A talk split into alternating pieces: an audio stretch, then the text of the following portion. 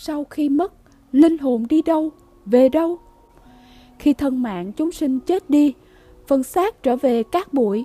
chân hồn sẽ tùy theo việc người ấy có đức tin về điều gì mà sẽ có xu hướng chuyển sinh tương ứng.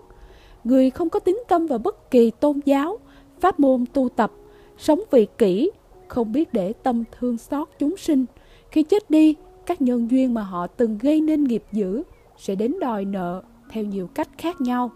khiến cho tâm thần của họ đau đớn khổ sở, cho đến khi họ chán ngán hoặc là quá hoảng sợ hay giác ngộ một điều gì đó hay ho thì họ sẽ chuyển sinh phù hợp với ý niệm lúc ấy. Tất nhiên, việc suy nghĩ gì, quyết định gì dựa vào các nhân duyên họ từng gieo, từng suy nghĩ, nói, làm thành thói quen trong kiếp sống của mình.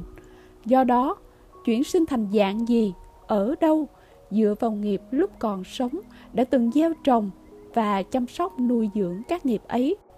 Đối với người có các đức tin tôn giáo, giáo phái tâm linh thì tùy vào việc họ có tu tập, thực hành đời sống theo đức tin của mình bao nhiêu mà họ chuyển sinh an lạc hay đau khổ sau khi chết đi thân mạng.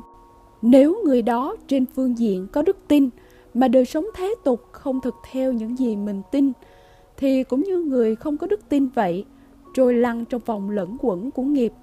thường là bất thiện. Nếu có đức tin nhưng lại làm nhiều điều sai trái với đức tin của mình, quay ngược lại đã phá hay phỉ bán thì họ sẽ vướng nghiệp bất thiện.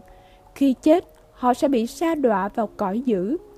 Nếu có đức tin và thực hành theo đúng những gì đường lối đức tin ấy dẫn dắt, thì họ có được những quả vị tương xứng,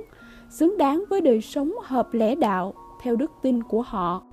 Đối với việc quả vị này, khi còn sống, người ấy chưa có nhiều tinh tấn, chưa có chuyên môn, thì khi chết đi, chân hồn sẽ được dẫn dắt đến các cõi giới có sự thuyết giảng cho họ giác ngộ, tinh tấn hơn –